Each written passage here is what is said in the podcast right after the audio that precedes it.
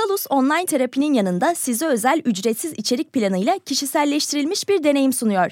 Siz de nefes ve farkındalık çalışmaları, meditasyonlar ve çeşitli egzersizlerden faydalanabilirsiniz. Değişim ve gelişim sürecinde hem fiziksel hem de mental sağlığınızı destekleyebilirsiniz. Kendi en iyinizi yaratmak için Salus uygulamasını indirin. Başlangıç 10 koduyla %10 indirimli kullanın. Bu tablonun adı neydi ya? Biliyorum dilimin ucunda ama. Kadının dudakları gülümsüyor mu üzgün mü hep tartışılır. Sadece tablonun adı değil, etrafındaki çerçeve, bulunduğu müze, hakkında çıkan haberler, eserin sahibi ve daha birçok bilgi Samsung Galaxy S24 serisi ve Circle to Search ile dilinin ucunda değil, parmağının ucunda. Galaxy AI ile gelecek işte bu kadar kolay.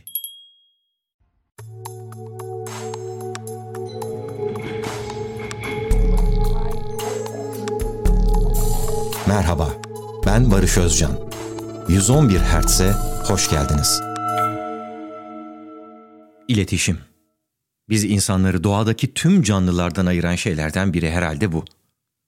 Birbirimizle hep konuşuyoruz, birbirimize bir şeyler anlatmaya çalışıyoruz. Bakın ben burada sizlere 27 bölümdür bir şeyler anlatmaya çalışıyorum mesela. Ve bunu yaparken de kelimelere yaslanıyorum. Dile, kavramlara. E nitekim hatırlayın kelimelerin gücü hakkında daha önce başlı başına bir bölümde buluşup konuşmuştuk sizlerle. İletişim kavramı akla ilk önce sözü, kelimeleri, dili getiriyor. Bazen bir şeyleri işaret ederek gösteriyoruz. Bazen de anlatmak istediğimiz şeyi bir başka şeye benzetiyoruz. Metaforlar kullanıyoruz, mecazlardan faydalanıyoruz ya da analojiler yapıyoruz. Dilin sınırlarını ne kadar zorlarsak zorlayalım, sonuçta anlatmak istediğimiz şeyi arada bir iletişim kopukluğu yaşanmadığı sürece karşı tarafa aktarabiliyoruz. İnsan işte bu yönüyle diğer bütün canlılardan ayrılıyor, öyle değil mi? Yani dille, kelimelerle, kavramlarla ve elbette anlamla ayrılıyoruz. E öyle ya, Albert Camus'a göre insan kendine ve varlığına bir anlam arayan tek varlık. Peki ama anlam dediğimiz şey yalnızca bu kelimelerden ya da dilden mi ibaret? Hayır. Bu madalyonun yalnızca bir yüzü. Eğer ortada anlam atfedilecek bir şeyler olmasaydı kelimeler ve dil ne işe yarardı? Evet, performanstan söz ediyorum. Hepimizin yaşantılarında aldığı kararlar, gerçekleştirdiği eylemlerden, kahkahalarımızdan, gözyaşlarımızdan, bazen öfkeli bakışlarımızdan, kısaca birbirimizle etkileşimimiz de iletişimimizin bir parçası değil mi? Adeta kelimeler sayesinde bir anlam yaratabilmemiz için bir zemin hazırlıyorlar bize, bir anlam zemini. Bunların yanı sıra insanlığa dair çok önemli bir iletişim aracı daha var ve performansla da fazlasıyla ilintili bir araç. Sanat. Kitaplar, filmler, tiyatro oyunları, bazen bir resim ya da bir heykel. Sanatçılar sanatı kullanarak akıllarına takılan soruları izleyicilerine sorarlar. Onları da bu sorular hakkında düşünmeye davet ederler ve bu yönüyle de bir iletişim yöntemidir sanat. Ama bazı sanatçılar daha da ileriye giderler. Hayatlarını bir sanat eseri haline getirirler. Mesajlarını bizzat benlikleri aracılığıyla verirler. Varlıklarına eşlik eden zaman, mekan ve bedenleri üzerinden. E hal böyle olunca işler biraz karmaşıklaşıyor çünkü kelimelerle bir fırça ve bir paletle ya da çamura şekil vererek üretilen sanat yapıtlarında aşırıya kaçmak, işte böyle sınırları zorlamak görece kolay nispeten. Ürettiğimiz bir resme ya da bir heykele herhangi bir dış faktör diyelim ki zarar verse en fazla ne olur? E, belki çok kıymetli bir eserdi ama olsun yenilerini yapabiliriz. Oysa benliğimiz, kendi bedenimiz söz konusu olduğunda işte o zaman çok daha dikkatli olmak gerekiyor. Sınırları zorlamak beraberinde çok önemli riskleri de getiriyor çünkü. Bizzat biz kendimiz hedefteyiz. Fakat bazı insanlar için vermek istedikleri mesaj o kadar önemli ki kendi varoluşlarına gelebilecek bu zarar mesajın yanında ufak bir ayrıntı, bir teferruat olarak kalmış ve kendilerini epeyce zor durumlara sokmuşlar. Hikayelerini dinlerken şu soru aklınızda olsun. siz söylemek istedikleriniz için ne kadar ileri gidebilirdiniz? 1973 yılında Tayvan'da cılız bir adam bir binanın ikinci katındaki pencereden dışarıya bakıyordu. Aşağıda bir 8 milimetrelik kamera vardı ve bununla kendisini çekiyordu, filme alıyordu. Tıpkı zaman zaman haberlere de yansıyan intihar girişiminde bulunan birini çeker gibi. Yerden yaklaşık olarak 5 metre yüksekte duran bu adam acaba kimdi? Neden pencereye çıkmıştı? Çok geçmedi ve penceredeki bu cılız adam kendini aşağıya bırakıverdi. Yükseklik çok fazla değildi ama çarpmanın etkisiyle iki ayak bileğini de kırmıştı. Bu adam Tae-Ching Hsi adında Tayvanlı bir sanatçıydı. Atlamasının nedenine gelince bu bir intihar girişimi değildi. Ona göre bu bir aksiyondu. Hsi yaptığını böyle adlandırmıştı ve bu atlayış henüz dünyada yeni yeni başlamakta olan performans sanatı dalında verilmiş eserlerden biriydi. Garip bir iş. Bunun sanat olmadığını, Hesi'nin sanatçı filan olmadığını düşünüyor olabilirsiniz belki. Benim düşündüğümse kariyeri boyunca verdiği diğer eserlerle karşılaştırınca Hesi'nin bu ilk aksiyonu oldukça hızlı başlamış ve bitmiş. Çünkü o performans sanatı adı altında süreç sanatıyla ilgileniyordu. İnsanın yaşadığı süreçleri ve bu süreçler boyunca çektiği acıyı, çileyi keşfetmeye çalışıyordu. Şimdi hiç bilmediğimiz bir dilin konuşulduğu bir ülkeye gittiğinizi düşünün. Konuşulan hiçbir şeyi anlamıyor olsanız nasıl bir kaybolmuşluk yaşayacağınızı hayal edin. Hani öyle bir film de vardı. Lost in Translation'dı galiba adı değil mi? Gün içerisinde ihtiyacınız olan şeyleri anlatamıyorsunuz. Duygularınızı, düşüncelerinizi ifade edemiyorsunuz. E böyle bir durumda kendinizi ne kadar sıkışmış hissederdiniz öyle değil mi? İletişimsizlik. Anlattığımız şeyler ancak karşı taraf bizi anladığı zaman bir anlam ifade ediyor. Anlattıklarımızın anlaşılmaması için başka bir ülkeye gitmeye de gerek yok üstelik. Bazen doğduğumuz yerde bile böylesine bir iletişimsizlik yaşayabiliyoruz. E bu durumdaki bunalmışlığı düşünün bir de. İşte Tayvan'dayken Hisi böyle bir iletişimsizlik içindeydi. Orada henüz güçlü bir sanat camiası yoktu ve Hisi'nin yaptığı performans işlerini kimse bir türlü anlamıyordu. Sanatçı mesajını bir türlü seyircilere iletemiyordu. İnsanlar ona ve işlerine ya bu adam da deli herhalde filan gözüyle bakıyordu. Hesi belki daha iyi anlaşılırım umuduyla çağdaş sanatın başkentlerinden birine New York'a gitmeye karar verdi. 1974 yılında yasa dışı yollarla izinsiz bir şekilde Amerika'ya göç etti. Ve tutuklanmamak için de ismini değiştirdi. Kendisine Sam ismini verdi ve New York'ta tutunabilmek için bir süre boyunca sıradan bir işte çalışmaya başladı. İş çıkışlarında eve gitmeden önce sokaklarda böyle uzun uzun turluyor, uzun uzun düşünüyordu. Kafasını kurcalayan şey sanat üretme isteğiydi ama buna nereden başlayacağını bir türlü bilemiyordu. Üstelik İngilizcesi de çok kötüydü ve sanat üretmek isteyen biri kiminle iletişime geçmeli, derdini nasıl anlatmalı bilemiyordu. Bir türlü bu soruların içinden çıkamıyordu. Bir gün yine işinden çıktı, sokaklarda uzun bir düşünce yürüyüşüne başladı. İşte tam bu sırada çok önemli bir şeyin farkına vardı. Gidip sanat aramasına gerek yoktu. Zaten kendi eserinin yani çilesinin içindeydi. 1978'in 29 Eylül'ünde Hisi 5 maddelik bir bildiri hazırladı. Ben Sam Hisi 30 Eylül 1978 tarihinde başlamak üzere bir yıl boyunca sürecek olan bir performans sergileyeceğim. Stüdyomda 3,5 metre uzunluğunda, 2,5 metre yüksekliğinde ve 2,7 metre genişliğinde bir hücreye kendimi kapatacağım. Kendimi serbest bırakacağım bir yıl sonrasına yani 29 Eylül 1979 tarihine kadar hiç konuşmayacağım, okumayacağım, yazmayacağım, radyo dinlemeyeceğim, televizyon izlemeyeceğim. Her gün yemek yiyeceğim. Arkadaşım Cheng Wei Kung bu süreç boyunca yemek, kıyafet ve atıklarımın toplanması konusunda bana yardımcı olacak. İmza Sam Hissey.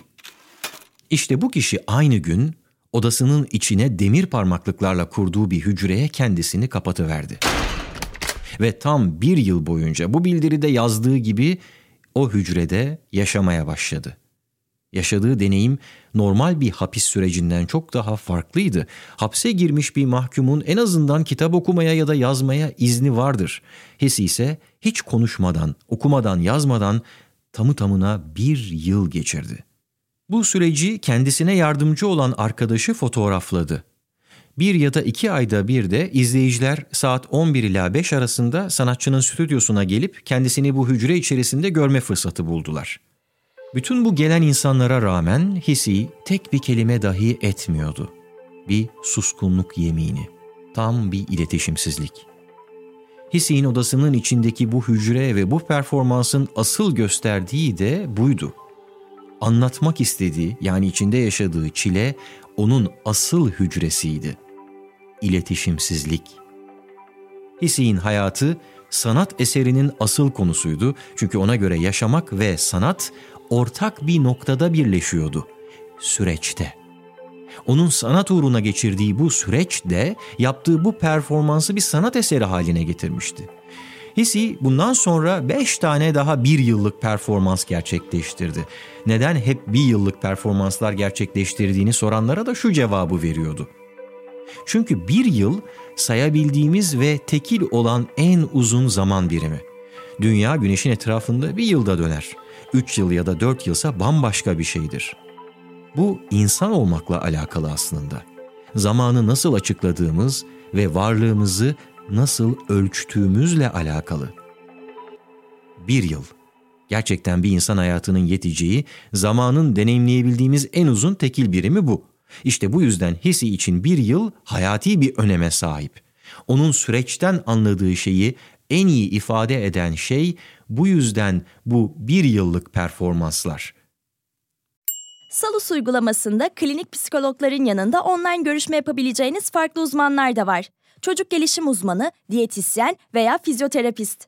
Bu sayede değişen ihtiyaçlarınıza uygun beslenme, egzersiz ve sağlıklı yaşam rutinleri oluşturabilirsiniz. Salus uygulamasını indirin ve başlangıç 10 koduyla %10 indirimden yararlanın. Detaylar açıklamalarda ve salusmental.com'da. Sence gelecek nasıl olacak? Gördüğün her şey hakkında anında bilgi sahibi mi olacaksın? Gecenin karanlığında çok uzaklarda bir baykuşun kanat çırpışını hemen önündeymiş gibi mi göreceksin? Ya da duydukların senin için dönüp bakabileceğin notlara mı dönüşecek? Şimdi cebinden Samsung Galaxy S24 Ultra'yı çıkar. Bunların hepsi işte bu kadar kolay. Çünkü Galaxy AI ile yapay zeka çağı başladı. Galaxy S24 Ultra ile gelecek seni bekliyor. Yine bunlardan bir tanesinde bir yıl boyunca işe giriş ve çıkışlarda kullanılan ve devam kartı denilen kartlara her saatini damgalamış. Bir yıl boyunca her bir saatini. Ufak bir hesapla 8765 kez bunu yapmış. Her damgalayışını da fotoğraflamış. Bir yıl boyunca hayatını hep bir saatlik periyotlarla yaşamış demektir bu aynı zamanda. Uykusunu bile her saat başı kalkıp kartını damgalaması gerektiği için bir saatlik aralıklarla uyuyabilmiş. Her saat başında aynı şeyi yapmış ama saat bir önceki saatten farklıymış. Bu onun zamanı nasıl algıladığıyla alakalı bir eser. Bir diğer çalışmasında da bir yıl boyunca hiçbir binaya, hiçbir arabaya, anlayacağınız hiçbir kapalı mekana girmeden yalnızca bir sırt çantası ve bir de uyku tulumuyla New York sokaklarında yaşamış mesela. Buna benzer 13 yıllık performans sürecinden sonra 13 yıllık performans adıyla son eseri olan sanat üretimini bırakma kararını açıklamış. 13 yıl boyunca kendimi canlı tuttum diyerek son manifestosunu imzalamış. Performans sanatı denince akla gelen belki de en önemli isim olan Marina Abramovic bile Hisi için o benim ustamdır diyor yaptığı performanslarla vermek istediği mesajın çözümlemesini yapabilmiş önemli bir dinleyicisi varmış demek ki. Hissi tüm bu süreçlerde kendisini elbette fiziksel olarak epeyce bir zorlamış, hırpalamış, uzun süreler boyunca kendisine bilerek ve isteyerek zorluklar yaşatmış. bunu yapmayı seçmiş. E sanat biraz da bu demek değil mi? Bir şeyleri yapmayı ya da yapmamayı seçmek. Bu derdini anlatmak için oldukça ileriye gitmek demek. Bir yıl ileri gitmek için fazlasıyla iddialı bir süre. Ama bazı süreçler ve aksiyonlar çok daha kısa oluyorlar. Tıpkı Hisi'nin ikinci katın penceresinden atladığı o ilk performansı gibi. Bırakın bir yılı bazıları bir saniye bile sürmüyor. Ama bu anlık aksiyonların bazıları değil bir yıla bir ömre mal olabiliyor. Televizyonda ve sinemada şiddetin epey yaygın olduğu 70'li yılların başında Chris Burden adında biri bir performans sergiledi. Grindhouse filmler yükselişteydi o dönemde. Herkes filmlerde birbirini ateş ediyordu. Araba kovalamacılarının ardı arkası kesilmiyordu. Zaten Vietnam Savaşı'ndan kesitler her an televizyonlarda dönüp duruyordu. Korkunç katliamlar ve bunları yasallaştırmaya yönelik, haklı göstermeye yönelik vatanseverlik propagandaları. Bütün bunlar olurken heyecanlanan izleyiciler, acaba birine ateş etmenin ya da bir silahla vurulmanın nasıl korkunç bir şey olduğunu gerçekten hayal edebiliyor muydu? Bunu bilseler muhtemelen bu kadar çok izleyicisi olmazdı diye düşündü Burden ve Shoot isimli performansını tasarladı. Performansı sırasında Chris Burden tamamen kontrollü bir şekilde bir duvara yaslanıp bekliyordu. Ancak o esnada kendisine 22 kalibrelik bir tüfek doğrultulmuştu. Bu performansını bir video kamera kaydediyordu. Aynı zamanda da bir fotoğrafçı olayı çarpıcı bir açıdan yakalamak için sağa sola koşturup duruyordu. Ufak da olsa bir seyirci topluluğu da vardı orada ve orada olmaları da çok önemliydi. Nedenini birazdan açıklayacağım. Chris Burden hazır olduğunun işaretini verince korkunç bir sesle tüfek patladı ve sanatçıyı sol omzundan vurdu. Her şeyden önce aklıma bu performans sırasında en ufak bir tersliğin nelere yol açabileceği geliyor. Orada bir kaza yaşansa çok büyük bir trajedi olurdu bu. Hayatını ortaya koyacak kadar ileri gitmiş Burden. Neyse ki her şey kontrol altındaydı. Tek bir detay dışında. Sanatçı beklenenden çok daha fazla kan kaybediyordu. Burden'ın kanayan koluna orada hazır bekleyen sağlık ekibi tarafından hemen müdahale edildi. Bir süre hastanede kaldıktan sonra ise taburcu oldu. Bu eserin en önemli öğelerinden biri elbette seyirciler. Eser, seyirciler ve sanatçı arasındaki psikolojiyi incelerken bir yandan da aslında insanların tehlikede olan birini gördüklerinde ne yapacaklarını sorguluyordu ya da sorgulatıyordu. Acaba yardım edecekler miydi? Performansı durduracaklar mıydı? Yoksa ucunda bir insanın hayatı olsa bile olan biteni yalnızca bir performans olarak ele alıp müdahil olmayacaklar mıydı? Veya etrafta başkaları olduğu için bir şeyler yapma sorumluluğunu onlara mı devredeceklerdi? Bystander effect yani kalabalık içinde hiçbir şey yapmadan yalnızca izleme eğilimi bizim televizyonlarımız, ekranlarımız karşısında yaptığımıza benzer şekilde. İşte Burden'ın bu performansla işaret ettiği şeylerden biri aslında buydu. Seyirciler her an kolaylıkla oluşabilecek bir kazaya tanık olabilirlerdi ama hiçbir şey yapmadılar. Bir performans izlemeye gelmişlerdi. Ama onun yerine bir insanın ölümünü izliyor olabilirlerdi. Burden daha sonra başka fiziksel zorluk içeren işlere de imza attı. 22 gün boyunca sergilenen bir yatakta hiç kıpırdamadan yattı. Üstü çıplak ve elleri arkadan bağlanmış şekilde kırık camlar üstünde kendini sürükletti. Seyircileri ise yalnızca izledi. Belki de birileri müdahale etse Burden'ın mesajı alıcı tarafından tam olarak çözümlenebilmiş olacaktı. İletişim dediğimiz şey bir verici ile alıcı arasında yani anlatan ve dinleyen arasında bir veri iletimi. Kaynak yani anlatan, alıcı yani dinleyiciye bir mesaj iletir. Bir mesajı dinleyici çözümleyemezse hiçbir şey anlatılmamış olur. Burden'ın anlatmaya çalıştığını seyircilerin doğru anlayıp anlamadığına karar vermekse size kalmış.'' Toplum içerisinde algıları bir nebze daha fazla açık olan sanatçılar bazen kimsenin görmediği şeyleri görür ve dert edinirler. Ve bu dertlerini izleyicileriyle paylaşmak isterler. İnsanları harekete geçirmeye çalışırlar. Performans sanatı bir mesajı iletmek için en güçlü yöntemlerden biri. Çünkü sanatçı mesajını kendi bedeni üzerinden sunuyor ve izleyici kitlesine onların da tıpkı kendisi gibi birer insan olduklarını hatırlatmaya çalışıyor bir yandan. Ama kimi zaman iletilmeye çalışılan mesajın böyle çok derin anlamlar içermesi gerekmez.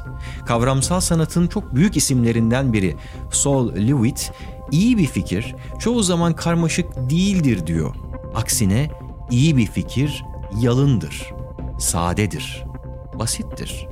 Hatta kimi zaman iletilmek istenen mesajın içeriği mesajsızlık bile olabilir. Bu yüzden bölümü kapatırken son bir performanstan daha söz etmek istiyorum.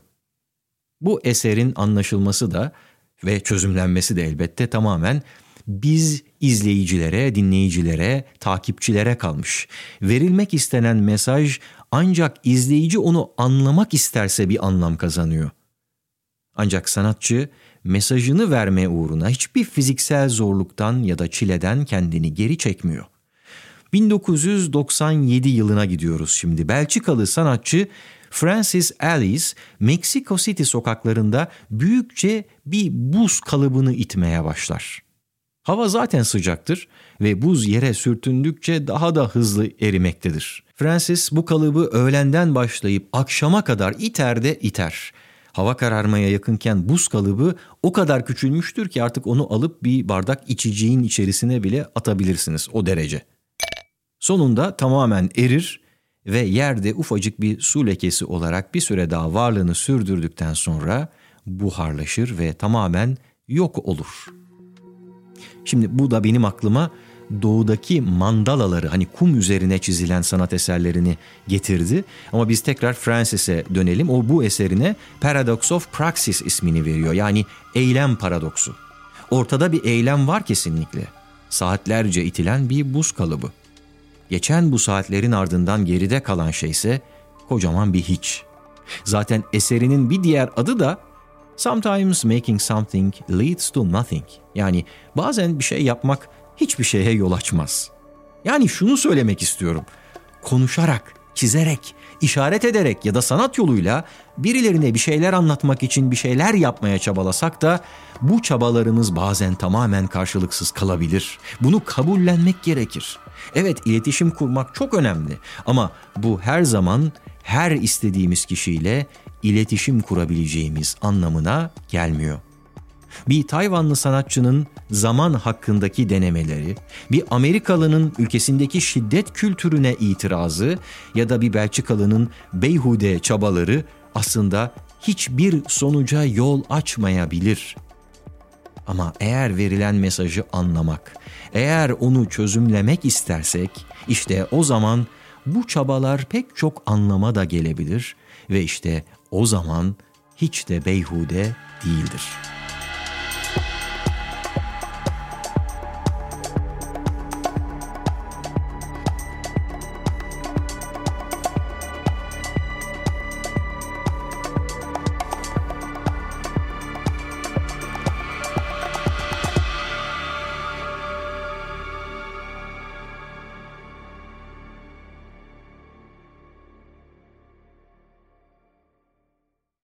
Salus yetkin psikologları ile terapiyi her yerden ulaşılabilir kılmaya devam ediyor. Yaşam tarzı değişiklikleri, adaptasyon sorunları, yalnızlıkla başa çıkma gibi konularda online terapi desteği için Salus uygulamasını indirin. Başlangıç 10 koduyla %10 indirimli kullanın. Boğa ve Venüs arasında 120 derece üçgen açılarla desteklenecek. Yeni ay ve devam eden süreçlerde tutumlarımız önem kazanacak. Özetle pozitif olun. Notlarını istediğin gibi özetleyen not asistanı Samsung Galaxy S24 serisinde. Galaxy AI ile gelecek işte bu kadar kolay.